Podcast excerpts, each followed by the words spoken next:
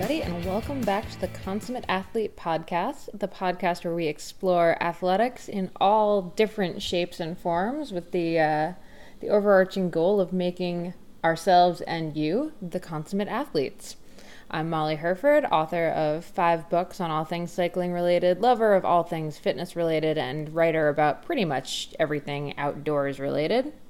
And I'm Peter Glassford. I'm Molly's co host here on The Consummate Athlete. I'm a registered kinesiologist and a professional bike coach, and at the moment, a very tired, moderately fast uh, mountain bike racer. I think we're both actually pretty tired, so if we don't sound as excited as we normally do, that's I mean, that's the advantage of my very monotone voice. true. We've had no a pretty we've had a pretty tough weekend. I'm not gonna lie. Yeah, Molly raced Xterra, so she was much more the consummate athlete. I was up at 4:30 in the morning on Saturday to get over to Kelso down in Milton, so in southern Ontario, southern-ish Ontario.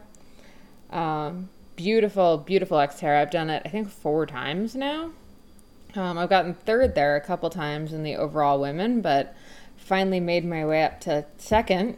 So that was pretty awesome. The swim went super well. I actually felt comfortable in the open water for one of the first times ever, I'd say, even though I've been racing triathlons for almost 10 years and had one beautiful moment on the mountain bike that made the entire race worthwhile even if even if I'd managed to like fl- double flat, which thankfully didn't happen, but it would have been totally okay because I had one baller move. So yeah, it was a really fun day. It was a little sad. I had Mastered to the route up, Yeah, yeah. uphill log. Yeah, there uphill was an uphill crazy root section, and I was trying to pass two people, and they were uh, one was going left and one went right, and the middle was like the gnarliest part. And for some reason, I just got it in my head like I was just gonna go right up the middle, and I managed. And then I like shrieked when I got up to the top, so I sort of ruined my like casual cool exterior. Yeah, and then so that was Saturday, and Mm-hmm. then Saturday I spent the day with um, a bunch of nine-year-old girls essentially, but we had big event, so I sort of helped organize that. Ma- Mountain Bike Ontario and uh, Pulse Racing, who's the organizer of the Canada Cup here, had a giant kids race or like kids ride, kids race. So we had, I think it was over 150 uh, youth cyclists or soon to be cyclists, ages five to 14, I guess, maybe more five to 12. Um, so we were able to get 25 racers and sort of experienced community members. They weren't all pros, but um, a lot of people, a lot of time on bike and busy people and people on their pre-race day, and they all came out. And I was I was almost in tears over the number of just you know I guess cohorts and pros and stuff that came and Well, you did a pretty good job. I think you used like every blackmail, every favor that you had to yeah, get it was them definitely there. So. like, well, they're coming, so Mm-hmm. you should come. And so anyhow, it was good. It was good to see that sort of engagement and that sort of giving back, and Mm-hmm. it was good. Everyone was really happy. Parents were happy. Kids were happy. It's and- pretty sweet on Sunday seeing then like all of the little kids that were at the thing on Saturday, like on their bikes and just rolling around. There's one little girl the last two weekends, I swear she hasn't gotten off her bike. Yeah. She's just been doing laps around like the tents and stuff at the the races. She's no, got I've on been wi- chatting with her dad a bit, and I guess she just doesn't stop. no She's got what. on wicked sunglasses and just she's amazing. I love her. She's my hero. But then you raced on Sunday and that went well. Yeah, I mean, I think I was maybe down a notch having to organize that a bit, and it was also our team was pretty. Uh, the store was Trek Store was sponsoring uh, the event as well, so we had bigger setup and stuff. So it's always a big weekend, but I think I mm-hmm. probably do better when I have lots of stuff to do, and I just suddenly am on a start line and someone says go. So Yeah. that was fine, but it was very humid and a little mm-hmm. longer course this year, but I did okay. Yeah. It's all right. And then today we're actually going to go get our bikes fit for Ironman with actually one of the people who's been on the podcast before, Scott Kelly. Yeah, for sure. So we're excited for that. I'm gonna get some shorter cranks on, um, add a bit of power onto that, hopefully as well. So feel most like of my I'm- fit is just around the crank. But I feel like I'm the one that should get shorter cranks, but what? How long are your cranks? I don't know. But you keep saying I need shorter ones. Well, everyone probably does. That's true. Anyway, who do we have on today, Peter? Uh, Brad Cox, we have on today. He is the owner uh, and co-founder of AcuMobility. Out of near Boston, Wakefield, Massachusetts. Yeah, so I said we'd drop by. We're in that area or near there, sort of Mm-hmm. semi frequently. So anyhow, the idea of mobility is not new. Certainly, I've used uh, Mobility WOD and some of the Kelly Starrett stuff a lot, and certainly we've all been doing yoga and been aware of stretching for a long time. But sort of this idea of what is happening when we foam roll, how hard should it be? You know, what where what should you do for your ten minutes? You know, we don't have hours and hours of the day, and maybe we shouldn't use hours and hours of the day for mobility. Um, so Brad's and this AcuMobility company that he's founded has really developed sort of how you figure out you know, even just self diagnosing and self sort of testing which body parts are you going to look at, which are you going to focus on, what's your main limiter, um, and then what do you do? You know, what is mobility? What do you do with that foam roller? What do you do with any of the other little tools? Um, they talk about voodoo wrap, which is one of my favorite things. They don't call it voodoo wrap, they call it mobility wrap. Um, but basically, wrapping a, a bike tube essentially around your leg is what it is. It's like a rubber strap, um, and you're sort of going to just compress all those tissues and then sort of work through range of motion. I find it's really beneficial. So we talk a little bit about that, but we also just talk about what foam rolling is, how to do it. Um, Any how not to do it? Yeah, we definitely talk about like when you want to go hard and when you want to be sort of relaxing. Um, Brad's actually a big proponent of a bit of pre-workout sort of activation with it, so going even a little harder on the rolling beforehand to try and get a little bit of activation in the muscle. So, example would be like rolling you know, getting your lacrosse ball or whatever ball, your AcuMobility ball, um, and just sort of sitting on that on your butt and sort of getting some glued, or you could do it with your foot would be an easy one too, sort of rolling the bottom of your foot uh, before a workout and maybe getting some activation, sort of triggering that nervous system to get sort of, so to speak, woken up. Um, so some interesting ideas, and I think beneficial here. Whether you're already doing some mobility, you're going to learn some things and maybe some some tweaks. Brad's point is if you know you've been rolling your quads and it still is painful two years later, like you're probably not doing something right. Mm-hmm. Um, you know, you should see progress with that, and and should find a new limiter. Um, and then also the reality that some of us are doing things like triathlon and we're hunched over for six hours on a bike, and you're just going to have to commit to some sort of self therapy to try and keep those hips open and not end up with you know some sort of overuse injury. So. Mm-hmm. Um, I think a really valuable, really valuable podcast today, um, and I hope you guys enjoy it. All right, let's get into it. Welcome back to the Consummate Athlete Podcast. This week we have Brad Cox, who is the CEO and founder of AcuMobility. It's an education and mobility product products company founded by him and his wife, uh, Sonia Pasquale. Pasquale. Pasquale. Okay, we screwed that one up, but um, yeah. I'm gonna, so, start, I'm gonna yeah, start that one again. Uh, actually, um, yeah, let's do it again and actually say uh, co-CEO and founder. Um, so wife and I are both, you know, okay, uh, co- smoother. Perfect. Yeah, yeah I'm just it's, trying uh, to read through the sentence here. Perfect. It's a. Uh, I rarely Dr. get the first try, so it's okay. All right. No, that's cool. It's uh, Dr. Sonia Pasquale. Gotcha. Awesome. Welcome back to the Consummate Athlete Podcast. This week, we're very happy to have Brad Cox, the co CEO and co founder of AcuMobility, an education and mobility products company that he founded with his wife, Dr. Sonia Pasquale. Um, basically, they do a lot of really cool stuff around mobility, which is really popular right now. But the really cool thing that caught my eye was that they add a bunch of assessments and sort of bring it to the next level. So we're excited to sort of talk to Brad today and learn about a bit more about mobility, what it is, what it isn't, and, and how we can fit that into our busy uh, routine. So, Brad, welcome to the Consummate Athlete. Thank you very much. I'm really stoked to be here.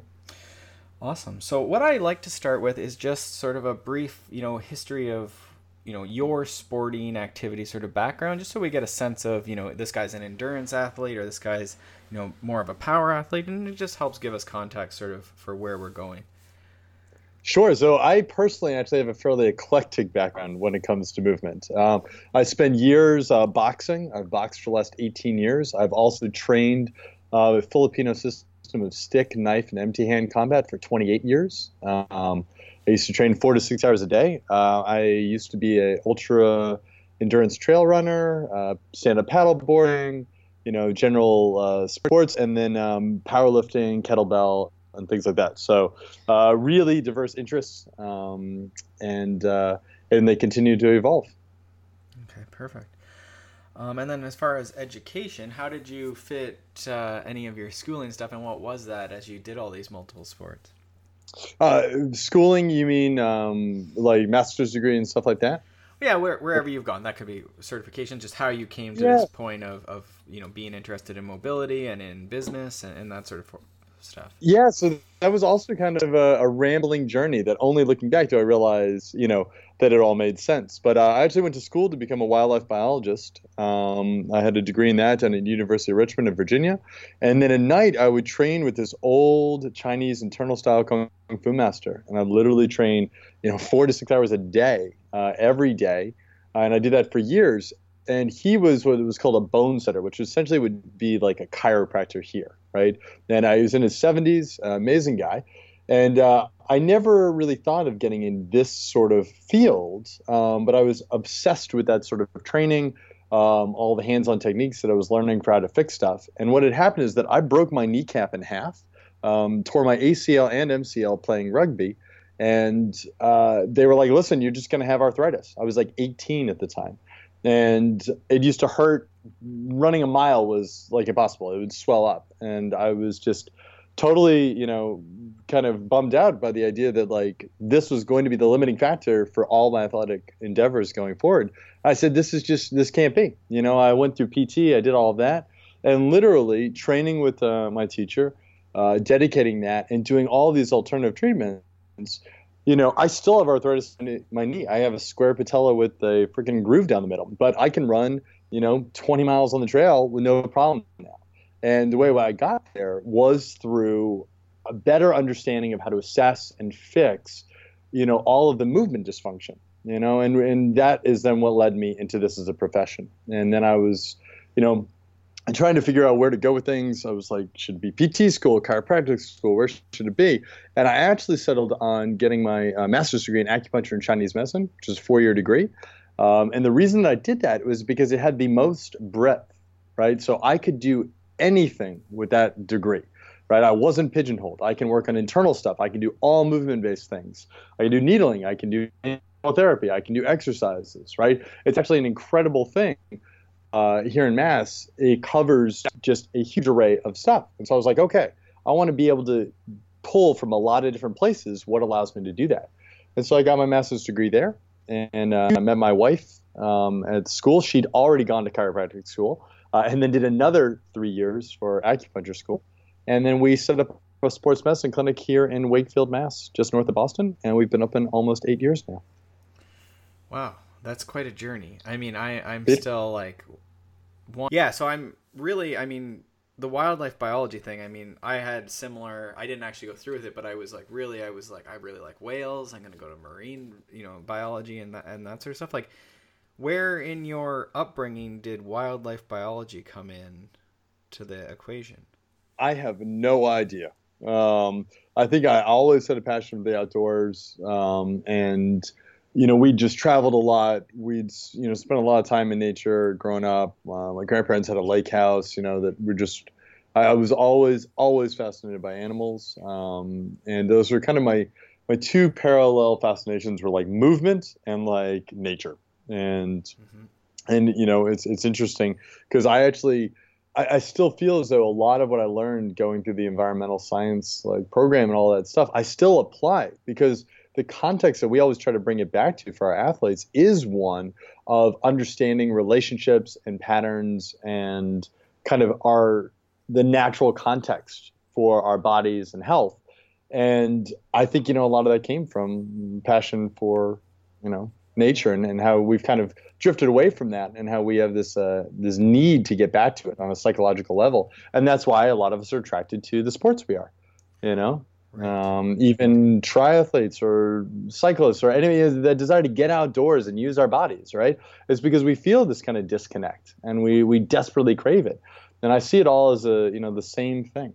It's just, you know, and it's all connected.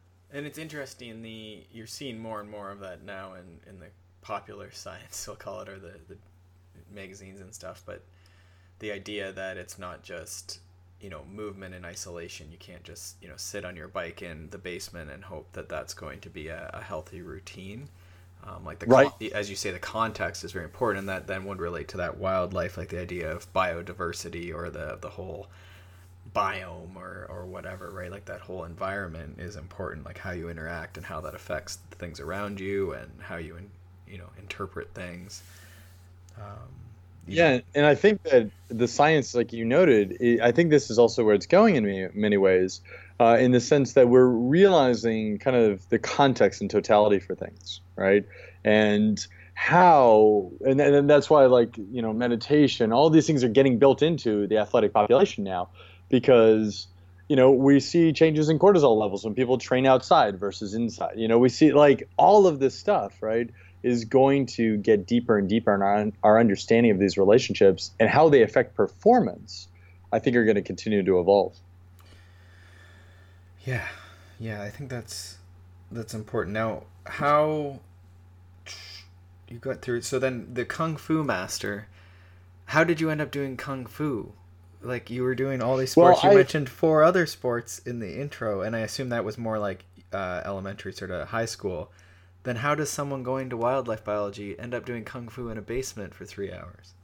So yeah, uh, that's a very good question. Essentially, after class, I would drive over and um, you know train uh, from five to eight, five to nine, you know, four to nine, like every night.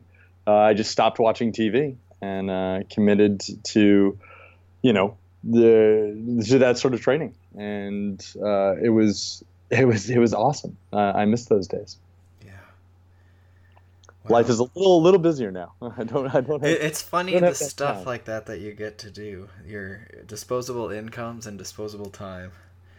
Um, Yeah, and I encourage people. I was like, listen, I tell this to all my patients. I tell this to people all the time. I was like, God, if you want to learn a skill based thing, you have to take advantage of your 20s because the truth is, once you have businesses and kids and all that stuff, right? You know, it gets harder. And people are, you know, teach their own, right? But people spend a lot of time just kind of, I don't know, pissing away their time because they just don't realize. And I'm like, no, this this is where you double down on your interests. You know, th- this is it. You know, get into it now, and then you can live off of like a lot of that learning later, and just by rehearsing it, keep up with it. It's very hard to find that time to get that ten thousand hours later in life. Well, and even I guess the window too, right? Whether it's from um, interference from other movement patterns, but also just the windows to develop it. Certainly when you're in your you know very young uh, ages, but even in your teens when you're growing and finally are done with puberty and stuff like the window to to learn and develop that strength or power or athletic ability is is definitely there, right? Like. And, and Oh, one hundred percent. yeah. Now, I mean, that really relates to mobility. So why don't we start? I'm going to keep that idea here, just sort of earmarked. But can you give me what what in in your you must do this somewhat frequently. Like, what is mobility? It's, it's a contentious thing usually, and you know, sort of overlaps with flexibility, stability. Um, do you have a definition for mobility? What is sort of your working definition when you're you're going through life Yeah. and clients and everything else? I find that people uh, highly misunderstand the concept, right? And, and as you just said, a lot of people relate it straight up to flexibility, right? And, and there's clearly a component of that, right? If you don't have the range of motion to perform a certain movement pattern, right, you need to improve that.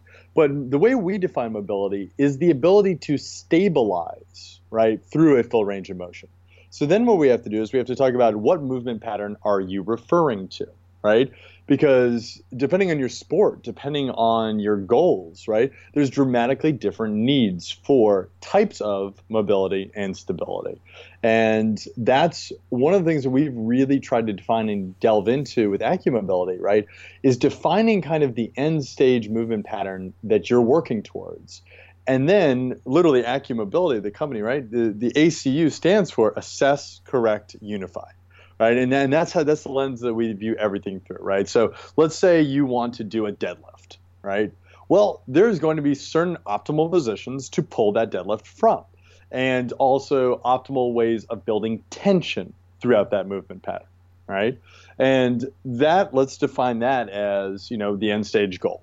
Well, then we'd work back from there. We go, okay, well, let's check, let's find, you know, through really quick assessments. And, and a big part of our thing is like, how do people do this for themselves, you know? And it's amazing what you can th- see through some really quick self-assessments. So we go, okay, let's assess some of the critical, you know, range of motion things and tensioning problems that show up in deadlift. Then, based off of that, we can develop a plan that incorporates what we call active mobilization and fascial tensioning. Right? And this is where we really differ from a lot of the guys out there, where every single one of our mobility drills is not passive rolling on a foam roller or just stretching something, right? It is actively retraining a neurological movement pattern. All right, and we'll, let's, take uh, thoracic mobility for example here. Right, most people, uh, cyclists, God, they're they're trapped in flexion, right? Have limitations in thoracic extension and shoulder mobility that affects everything from their daily posture to their running mechanics to overhead right? And traditionally, you'd you'd roll that out, maybe do some stretches, some stuff like that, right? But what we realize is that you have to actively be training the nervous system for the pattern that you're going for. Okay, so we have a, this uh, technique that we do in which we put two AcuMobility balls between the shoulder blades, right? We we nail down those trigger points, that really restricted tissue, and then we put the person into a glute bridge, right? So we're engaging glutes abs, bracing, diaphragm, all those same pieces, right, that should be there during their overhead press, during their deadlift, during whatever it is that requires that thoracic mobility. So we're ingraining that in the nervous system, and then we work that tissue through its active range of motion while applying pressure to it. Right? And then we take that concept and we apply it to every single body part. And that's how very quickly we're able to change functional mobility that then immediately translates and transfers into the related movement pattern. Does that make sense? It does, yeah. So, I mean, that would be in that last example, p- people are probably pretty familiar with sort of just laying on a, a foam roller on their upper back and then sort of, you know, doing maybe little sit ups or little back extensions or little twists. Um, and you're proposing that, in fact, you could use sort of two balls, you know, in that same area, your upper back, and then in a glute bridge, so raising your hips off the ground uh, to make it sort of a, a movement where you're actually engaging your hips and, and moving through some sort of range of motion. And then you're putting your arms through a full range of motion as well. So you'd be doing windmills, overhead reaches with your arms, right? While maintaining that stable base. Right. So now you're working that tissue problem, right? You're improving range of motion, but you're also prepping the body and nervous system for the load it's about to endure. And so we emphasize doing this before training to optimize position and to optimize tensioning during training. So we'll even like crush two other AcuMobility balls in the hand while doing that, right? Building that tension that's going to be replicated by crushing the dumbbells or crushing the bar or whatever it is. Mm-hmm. And uh, what we found is dramatic, dramatic results and change that are measurable and can be done in a very short period of time and that's whole goal 10 minutes or less you know don't try to fix 99% of stuff. Try to fix the 75% that's going to have the biggest impact that you're most likely to actually follow through with you know and do your homework and then immediately load it right? And this is the other part. So assess find the limitations right? Correct do some active mobilities tensioning stuff like that right? And then you have to unify it. And here's the interesting thing unification is actually where it's really at right the balls, the activation, all that stuff. That's like a like a hack for the nervous system, right? But if you don't then go and train the movement pattern, right, with this improved range of motion and activation, you're doing nothing to cement that into the nervous system. And that's where immediately going to your workout, right, doing your snatch or your overhead press or your running or whatever it is that you were trying to pattern, right, but doing it with that improved positioning and improved tensioning now you're starting to cement a new movement pattern, which then eventually negates the need for the mobility part. And that's the real goal. And that's why you have to put all three of those together. People are wasting a lot of their time kind of ineffectually mobilizing, right? And they're getting some mobility and maybe they're getting a little, I don't know, added flexibility, right? But they, they keep going, man, I, I have to foam roll my quads every day. Man, I got to, you know, roll my back every day, whatever it is, right? It's because they're not retraining the position or the nervous system, and that's our real emphasis. Yeah, and it's it's that's often missed. Like you're still foam rolling your quads, and it's still painful. Like a year out, right? Like it, it shouldn't the foam. It shouldn't like be. a basic foam roller that a lot of people would have nowadays. Like it's pretty, you know, most people have one in their house or at the gym or whatever, and it shouldn't be painful, you know, Really, like, No. You should be able to sit or lean on a couch and not have you know debilitate debilitating pain, right? But that's essentially what's happening. we call the balls the truth teller, right? Right. Like none of these should hurt, you know? Mm-hmm. and yet, you know, when you get on some of these trigger points, you feel like, oh my God, you know, this is the worst thing ever. But that's a tell. That, that's your sign, man. You have to work on that. But here's the thing that should get better. If it doesn't, you're doing something wrong. You're either doing something wrong in your mobility work, or more likely, you're doing something wrong in the rest of your life, right? The only instance where you'd have to keep rolling your quads till the end of time is if you sit 50 hours a day, right? Uh, so 50 hours a day. But if you sit 50 hours a week, right, and you are cementing this pattern continually into the nervous system, then what? You know, 10 minutes of mobility work, you know, that's that's the price you have to pay for your chosen movement pattern that you're cementing, right? And that that's where we see it. Cyclists, right? This is a big problem, you know, because you're stuck in flexion. It's very quad dominant, you know, uh, and really the, there's there's really no time if you want to perform at a high level that you're not going to have to be doing some work on your quads, you know, and that's not because you're doing the wrong work. That's because you're repeating thousands of repetitions of a quad dominant movement pattern, you know, while your pelvis is stuck in flexion. And mm-hmm. so then you should just be doing that if you want to keep performing. And that's kind of, you know, the two sides of it, you know. If you fix the movement pattern and you don't overload it, well, you, you know, you'll get away from the need of that mobility. But if you don't, if your sport requires excessive repetition in a certain movement pattern, or your day to day life puts you in these fixed positions for long periods of time, well, then yeah, you got to develop at least a 10 minute routine every day. Um, and our argument is that that 10 minutes should just be more proactive and more effective. And I think that's that's a good point. Definitely, you know, sometimes we forget that cycling. I mean, I'm a fairly uh, good cyclist, I guess. I, I don't like to say elite, but I guess I'm an elite cyclist. Um, and, and so there's a lot of hours, and like you say, you're flexed over. Your hip, mo- you know, the range of motion is not a, very big. You know, certainly your arms are never going above your head unless you get thrown over your handlebars, and then we all wonder why we have broken collarbones and torn rota- Right. torn rotator cuffs. Um, a- and so it is excessive, and it's not necessarily always healthful. Um, so certainly we should expect that you know perhaps going for a walk or and doing some of this you know mobility work to help you know free up those tissues you know and feel better in the rest of our lives um, is going to be needed, right? Oh, 100%. And I think that's, you know, I think a lot of people fall into the trap where they feel like it's going to take too long or, I don't know, they just want to cycle or they just want to run or they just want to do whatever their sport of choice is, right? And, you know, the reality is, is that it doesn't have to take super long. Uh, it, but for it to not take super long, it can't be this passive thing. You know, you can't just be kind of like lazily rolling around, you know, uh, expecting something to change. It has to be work in and of itself, proactive work. And then you can get it, you know, literally 10, 15 minutes max, right? And dramatically improve your ability to keep doing that, you know, sport of choice every day, day in and day out. Because if you look at, you know, I don't know, indigenous people or tribal people, right?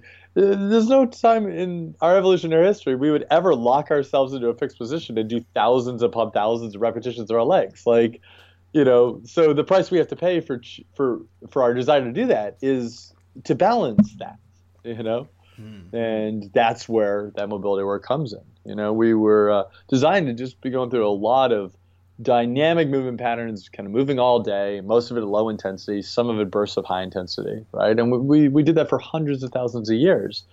You know, and now we live in a sedentary society where most of us sit in flexion all day uh, with high cortisol levels and shitty diets. And then and then our sport we like to do at really high intensity, I, I think, partly because, you know, it's it's like the yin and yang. You know, we're, so sedentary, and then we're like, all right, well, we got to kind of make up for this. So when when we train, we train like hard, right?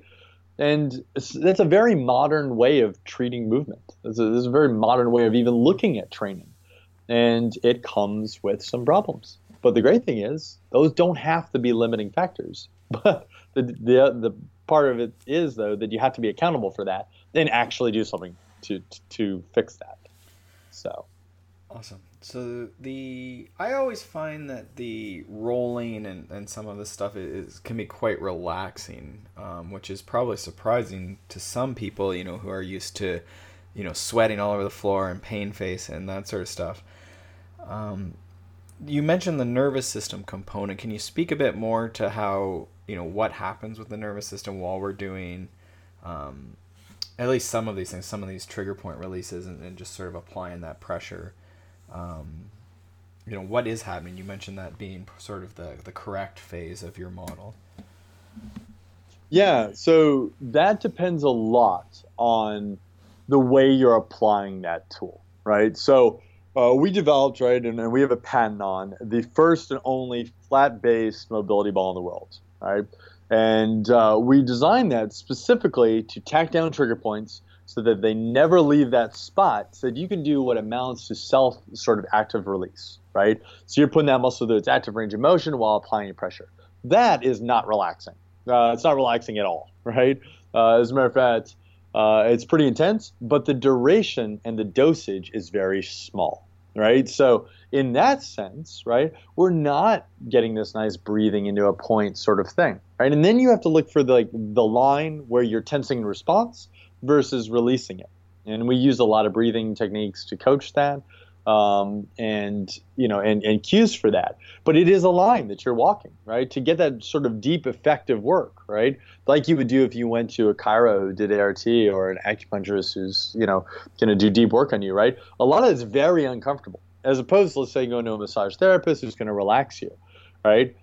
And there's different benefits to that okay? So you know, some of it even comes down to what sport you're talking about. If, if you've got an athlete who's in a constant sympathetic state, right, and they're burnt out, well, applying more kind of intensity is the last thing they need, right? So then we would be encouraging those people to do sort of what you were just talking about, like relaxing into sort of the release work and a lot of that stuff.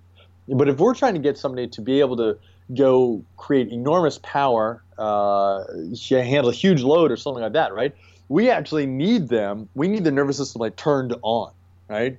And that's kind of, you know, uh, we've got different exercises. They fall into different categories. Some of them are much gentler, you know, breathe, work your way through the point. and some are like the first one I described, active with, you know, really active release of that trigger point. Um, and it's much more intense, but it's very short duration. So you're talking five reps on the spot, and you move on.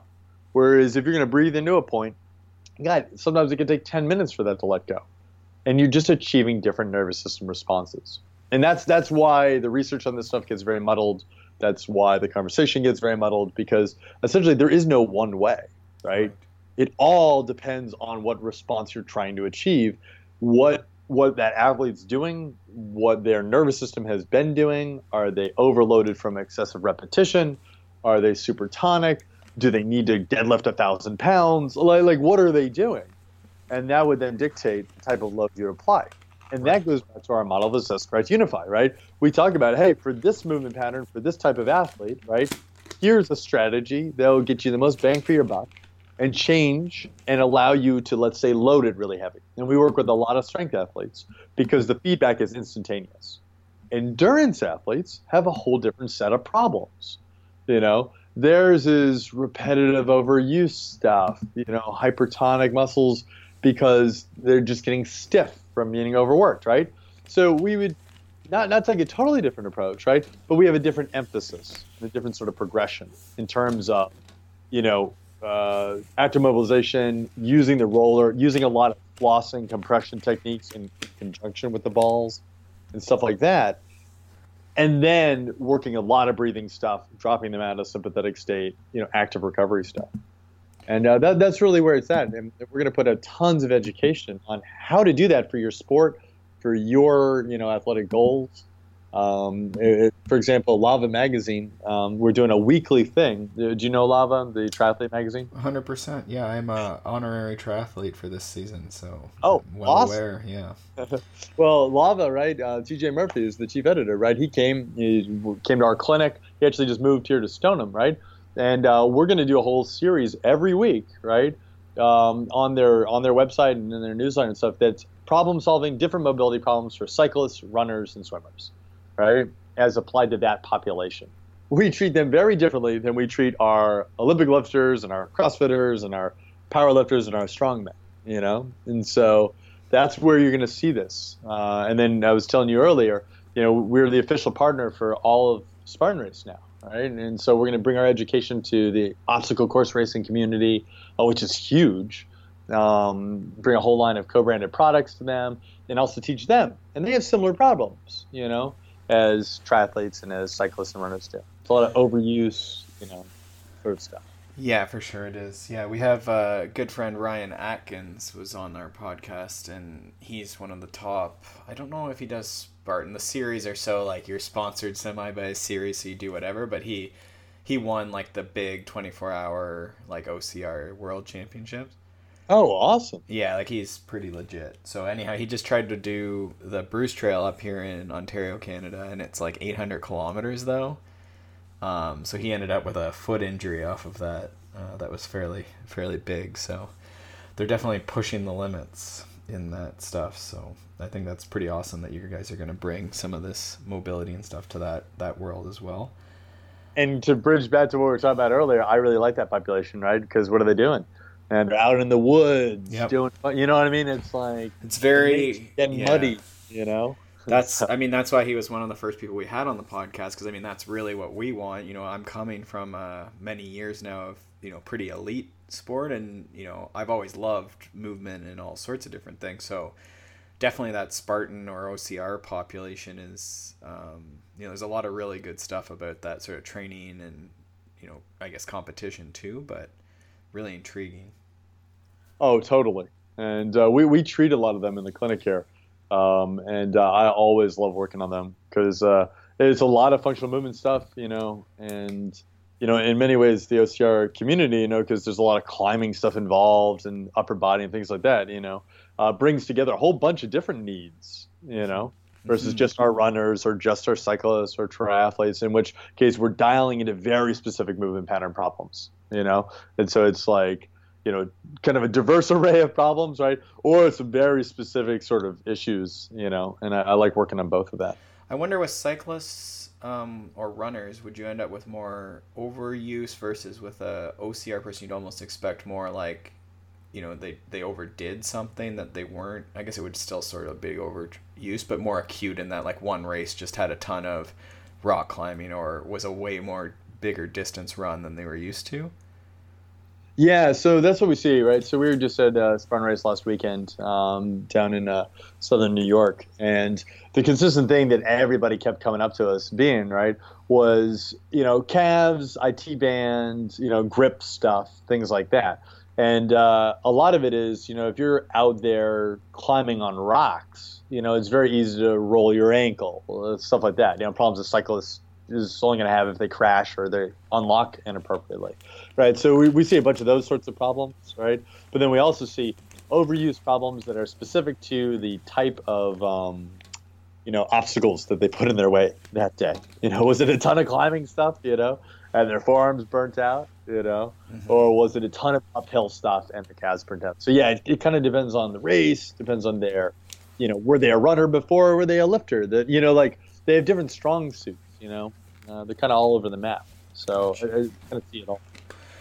Um, and you guys have a really nice video actually with um, I can't recall her name, but one of the top uh, sort of OCR racers, right?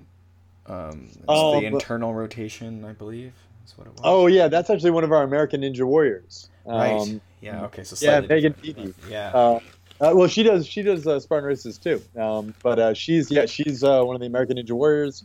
Um, and uh, she's a blast. And uh, yeah, we, we showed, for example, how do you assess like lower leg rotation, you know, and fix that because that happens a lot. If you roll your ankle a lot, you know, uh, which is really easy to do in these sorts of sports, it sets up neurological problems uh, that you know create stability issues, efficiency issues, right?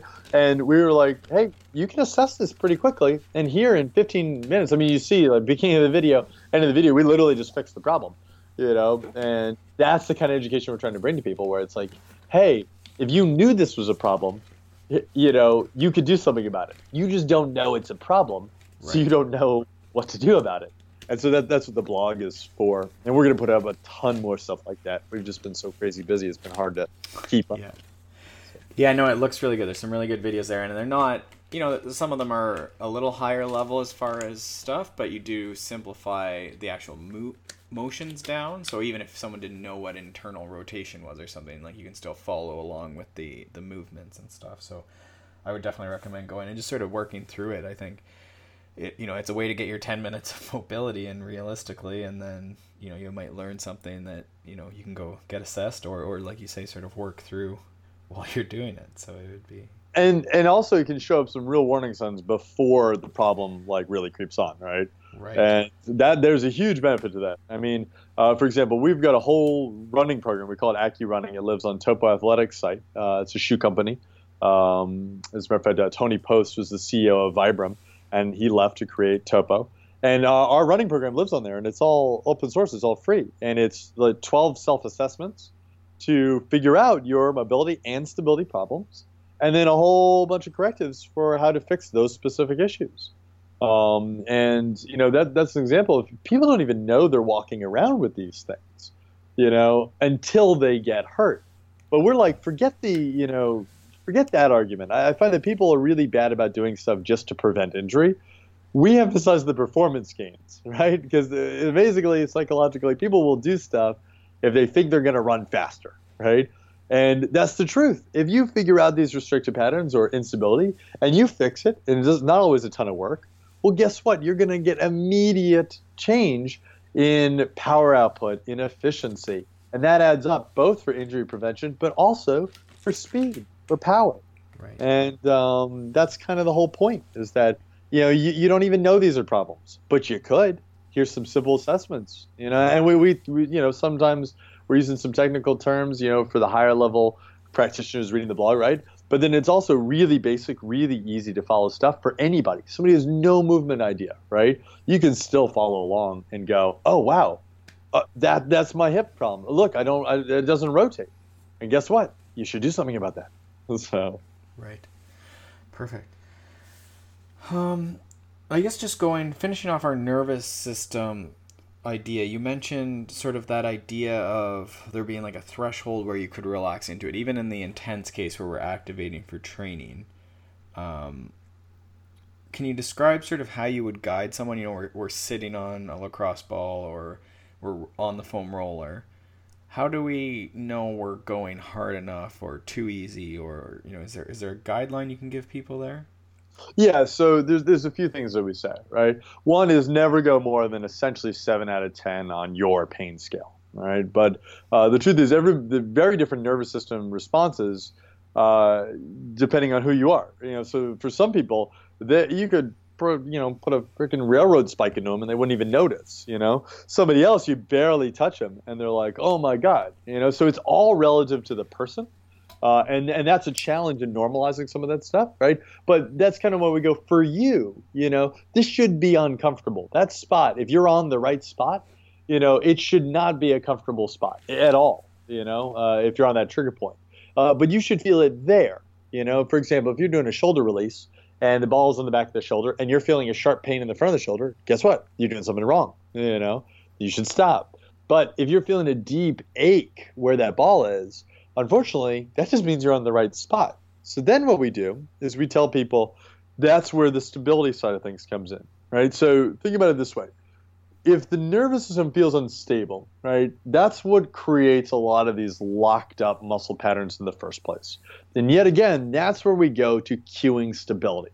So if I'm working out your right piriformis with the AcuMobility ball, you know, and let's say you're on the level two ball, which is super hard, you know, and you're on one of those spots, and it's really intense. Well, what we're going to do is we're going to cue you to squeeze your other glute, you know. So if you're on your right hip, you're working that out with the ball, you're going to squeeze your left glute your left big toe, and then your lat, right, of your right leg. And these are all in the videos, you know. Now, amazingly, what happens is by cueing that stability, automatically you're providing the context for that locked up muscle to start to let go. And what happens then is that it starts to dull that pain that you were feeling just a second ago. Then you breathe into it, and then you can start putting that leg through its active range of motion. So in that instance, if uh, if you're on the ball on piriformis or glute medius or you know one of your one of your hip muscles, right, and it's really tight, you know, you're going to create stability on the opposite side, stability through the upper body, and then you're going to actively clamshell that leg up and down, working that muscle through its full range of motion. Five reps later, you move on to another spot, do that again, and within 30 to 40 seconds, you know, you're done with the whole thing. Then you do some quick stretching and you move on. And even if it's intense for those 30 seconds, creating that stability allows you to work through it. And if it's so intense that creating stability doesn't even allow you to work through it, then either you got to kind of cover the ball with a towel, right? Or you have to just stay in that spot, breathe into it, and let it sink for 20 seconds before trying to go through any active range of motion. Right. Perfect.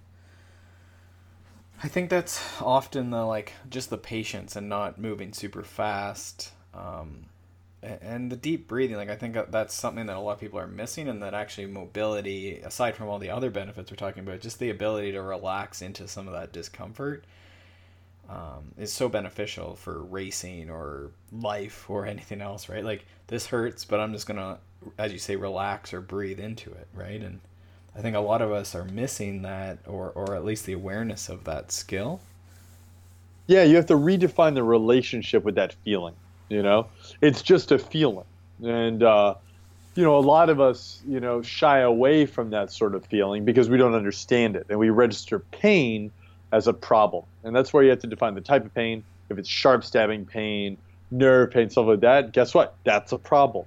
But if it's just a deep ache, you know, well, that's not a problem in the sense that you should get off of that spot. That's just your nervous system telling you, hey, this guy right here, this guy is super locked up. You know, it's responding to some instability somewhere else, right, or some overuse. And to regain control of that muscle, you need to proactively retrain it. And the balls, the roller, floss, you know, these are all methods and strategies for retraining that. And truthfully, you know, people misunderstood entirely what foam rollers were doing, what massage therapists were doing for a long time. We thought that, you know, you're actually breaking up scar tissue or you're actually breaking up adhesions or you know tight muscles or whatever it is. Turns out that's not the case. I mean, you know, your fascia can handle thousands of pounds of load, you know, before it changes. What's changing is the neurological response to that muscle. And that's the fascinating stuff. And that, yet again, is why we have to incorporate the nervous system, why you have to incorporate stability into these releases, is that it's not the model that we thought down five, ten years ago, where it was like, yeah, you just beat the crap out of this with an elbow or or whatever it is, or you're breaking it apart. You're not breaking apart crap. You know, what you're doing is you're allowing the nervous system to regain its natural um, sort of uh, position, right? By sending a signal to it, and that signal happens to be pressure, right? Um, and, and that's really where the science is going as well in terms of understanding the fascial connections, the muscle, you know, um, and and how all these things play together, including oxygen transportation, hydration, you know, uh, cortisol, like like all these different components are the reason why we have these perceived mobility problems, uh, just as much as sitting is. Right. Yes, I'm glad you brought up sort of that reconceptualization of foam rolling and massage that I guess we'll say that we're going through. Uh, yeah, because we still don't fully know. We're, we're it's evolving. Right, right. And, and you still hear all those things often, and I think probably all practitioners, you know, still at some point go back to, you know, saying different things that sort of allude to that concept of breaking up scar tissue or, you know, whatever. But certainly it, that seems to be is that it's much more of a nervous system response than, as you say, you know, we don't fall apart when we bump into a, you know, a wall or something. So why do we expect that we're, we're changing? you know, with someone's hands or a, a foam roller on our leg. Exactly right. Like the type of pressure you would need, right, would be thousands of pounds of square of force per square inch to really change tissue. That's how strong we are, right? And that's how strong the tensile strength of this system is. So then, what really is changing, right? Well, it's the way that system is being signaled, um, and and so there are structural changes that occur well, you know, let's uh, not get that wrong, right? Like glide is improved, blood flow is improved, um, tissue quality is improved. It's just the mechanism for that we're learning has much more to do with the overall kind of nervous system response than it does to a blunt kind of, uh, you know, response from the pressure itself to that tissue. Right, right. Um, so I think, well, what would be if you you know had someone on day one? What would be maybe? Uh, is there an easy assessment you can describe? You've described a few sort of ideas. Is there something you can describe as far as you know a little test we can do, and then something that we can do as far as the the intervention uh, to address that? Sure. Um, some of that, though, goes back to what population are you talking about, right? So if you want to talk about cyclists, for example. Sure, let's do um, that. Because that's, you know, I'm sure a bunch of them are listening, right? Um, that population, right, has some classic things that they're going to bump into, right? So in that sense, we'd want to break it down to some really simple self-assessments. And a bunch of these are the ones that you'll find on, on the Lava site, right? Um, and, and those are going to be uh, extension and rotation of the upper body and thoracic. That's because there's second flexion rolls forward, right? It's going to be quads uh, in terms of you know uh, assessing your ability to get into hip extension, right? And it's going to be external and internal rotation of the hips, right? So literally, you can get through four really simple self-assessments. You know, uh, hell, we could you could use the couch stretch as a self-assessment, right? Or you know, we put people in a lunge. We say squeeze your glute tuck your pelvis. How deep is that stretch in your quad, and can you get to neutral? All right. And for most cyclists, the answer is no. They can barely even squeeze their butt, um, and they definitely can't get their pelvis to neutral because their nervous system is so patterned to use the quads for everything that they don't have that pattern anymore. Well, guess what? You'd benefit greatly from some active mobilization of the quads, some glute activation, right, and working that pattern a little bit. You know, same with thoracic extension. You know, you can go into a sphinx position. You can do a standing thoracic extension test. You can roll on your side and do a rotation test. All really simple to do and go, oh my God, I barely move, right? You didn't know. Maybe you weren't even in pain, you know? Uh, hopefully you weren't in pain, right? right. But yeah. just going through that, you can go, oh my God, like literally, I should be able to get my arm to the ground. It's hanging there, it's like 12 inches off the ground. Well, guess what? That's where we'd put the balls in the thoracic. We'd work you through that kind of extension exercise I talked about before, add some diaphragmatic breathing rotation drills, and all of a sudden, next thing you know, two days later, three days later, that shoulder's on the ground. You've improved thoracic extension and rotation, and that will improve breathing mechanics for cycling, right? So even if you don't need that range, and this goes back to the question you asked me in the very beginning, let's define mobility, right? What range is required to be a cyclist? Not a lot. Do you know what I mean? Like we're not talking about some hyper flexibility need to sustain that position, right? So then why are we doing the mobility work? Well, we're doing it to sustain that position, right? Because those tissues get tired, they get locked up, they get non-oxygenated, right? And and that's a very different thing than flexibility. You know, there's there's very little flexibility requirements for cycling.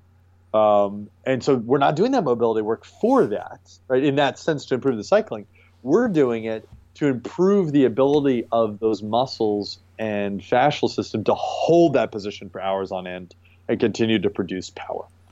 And that's the benefit of mobility work for cyclists uh, in cycling. And then the other flip side is, well, you're not in that position the rest of your life, and yeah, so you probably none of us are getting paid a million dollars. I don't think anyone listening exactly. is getting paid to ride, you know, that much. So at some point, you're gonna have to exactly. put your arm over your head. So and and stand up straight and maybe walk. And so right. to do those effectively, or if you're a triathlete, to swim, which requires tons of rotation, tons of uh, you know shoulder mobility. Uh, running requires all hip extension. It's so hard for cyclists, uh, for triathletes, to get off the bike and immediately go into the run because their nervous system has been stuck in flexion, and now all of a sudden they're being told to go into extension. And if you don't have that capacity built in because of your training, to really optimize that running position, you're to be slow. You're to be inefficient. You're not going to breathe right, you know? And you're leaving performance on the table. And what's amazing is just 10 to 15 minutes of work, but the right work can dramatically change performance. This is why we work with some of the top you know, runners in the world, Olympians, you know, all these triathletes, because they need that little edge. But for the rest of us, it improves quality of life, improves training, it improves performance, right? And it improves how long you can do these sports. I think that's great. Yeah.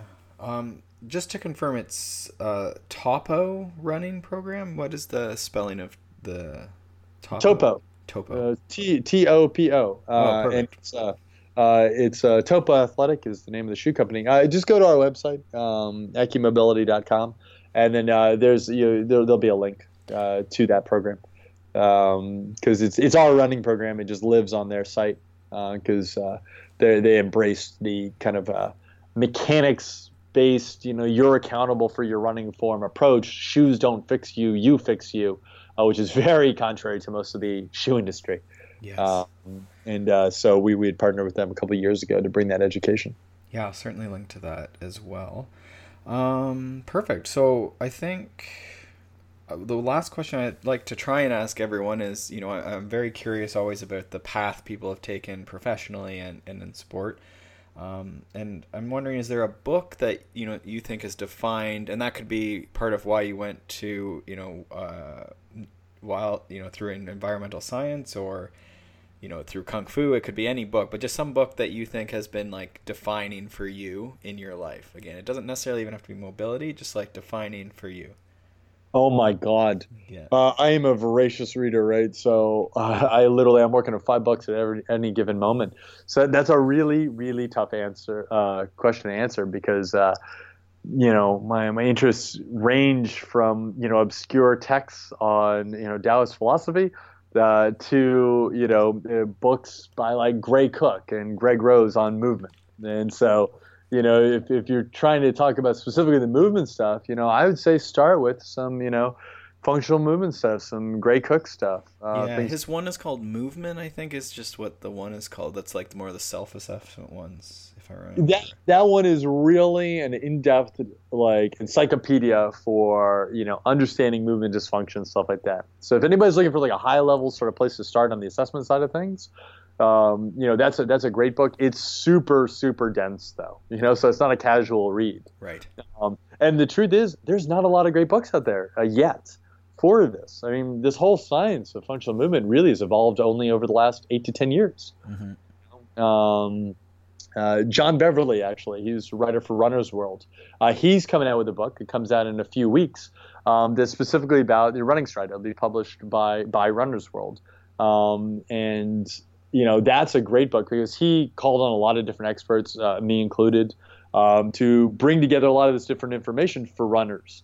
So I would go check that out. Um, and uh, we'll, we'll we'll link to that on you know on, on our site when it comes out. Um, but that's a great book. Uh, I got it about a week ago, and I was like, damn, this is the he he did the best job of synthesizing a lot of really complex information in a way that average runners could understand, actionable.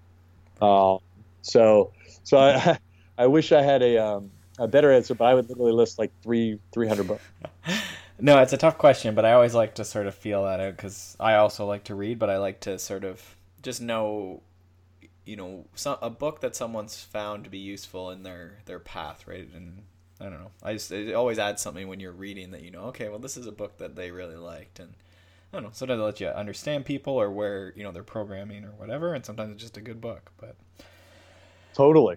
Um, anything else that you wanted to throw in? We'll certainly link to website, social media stuff. You guys are AcuMobility on Twitter and Instagram, I believe. and Facebook. Yep, and uh, Instagram's our main sort of uh, place. Uh, we put up some really It's cool super stuff. good. Yeah. Yeah, right, thanks. Yeah, and uh, we we try to. You know, it's just mostly just educational stuff. You know, Yeah. uh, the one thing I will say is that you know it's it's it's interesting because you know we run a sports medicine clinic. Clinicians, we are coaches, you know, and we're educators first and foremost. And then yes, we developed what we think of as literally the best mobility tools in the market.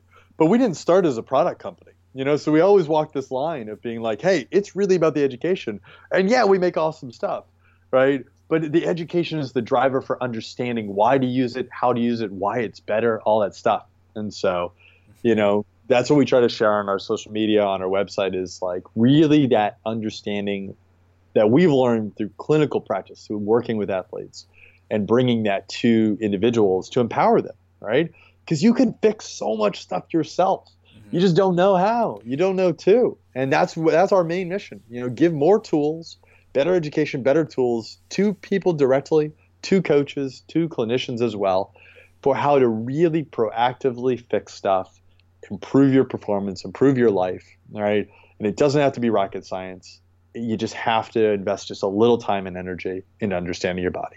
Yeah, yeah, definitely, definitely spot on, and definitely if people check out the Instagram, there is some great sort of ideas for mobility stuff. There's some quick videos on there too, and then like you say, the product you can sort of see some of these the the is it the AcuMobility? It's not called a dome. What do you call your? It's just the AcuMobility ball, or or, Oh, or it's- rather, it's, it's the anti-ball because The it doesn't roll.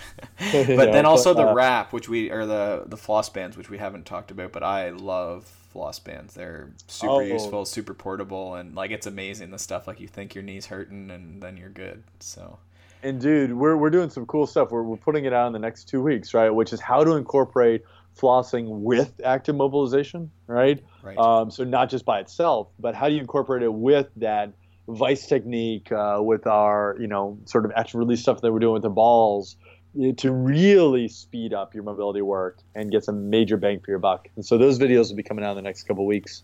oh, I'm uh, excited. And then we're going to have an online program that'll teach you how to assess lifting problems. You know, we, we've got a lot of stuff coming out in the next year, new products, stuff like that. So just stay tuned because we uh, we've got some exciting stuff in the works. And are you guys doing? This is somewhat selfish question, but are you guys doing uh, like any certification, like therapy, or sorry, not therapy, but certification or like uh, courses at your your main location? So literally next year we are going to launch a major certification course, um, which will be like a two-day course, uh, in depth, uh, following the full system of how to assess, correct, unify. Right now we teach seminars all over the Northeast. Uh, the four-hour uh, lifting mechanics and then a four-hour running mechanics seminar, uh, and we do those at you know all these functional movement facilities generally on Sundays. Um, yeah, we're a little swamped for the next like few months, so I- I we don't have any active because of all the Spartan stuff. But there's going to be a whole list of those. So if anybody wants to attend, you know, check back in, sign up for the newsletter um, because uh, we only put educational stuff out, and then we'll ju- we just let people know where we're going to be and the education, you know, opportunities because Okay. that's that's our main passion. Perfect. We're down in Mass a little bit, so I'll keep you guys in mind. We always like to try and connect with people and get in and you know try whatever they're doing and stuff too. So Oh, that would be great. yeah, no, we'd be really psyched to go. Uh, perfect. And then I guess the only other thing is you had a promo code for everyone that's Acu10. If you go to AcuMobility.com uh, and you're interested in some of these products, uh, I would definitely recommend them. Um, yeah, and you can check out, Yeah. get started on. Ten percent off, and you know, the, check them out and then check out the videos and uh, get to work. Perfect. All right. Well, I've kept you for about an hour here, so I'll let you go, Brad. It's been great talking with you. Um, really appreciate it. Yeah, great talking to you too, and uh, hopefully we'll talk again soon. All right. Take care. Thanks so much for listening to the Consummate Athlete Podcast. We would love if you would head over to iTunes and leave us a review. And while you're there, consider subscribing. We'd also love to connect over at Twitter and Instagram. I'm at Molly J. Hurford, and Peter is at Peter Glassford. If you have ideas or questions from today's podcast, or you just want to browse some of the show notes and past shows, you can also check us out at consummateathlete.com. Thanks, guys, and we will see you next time.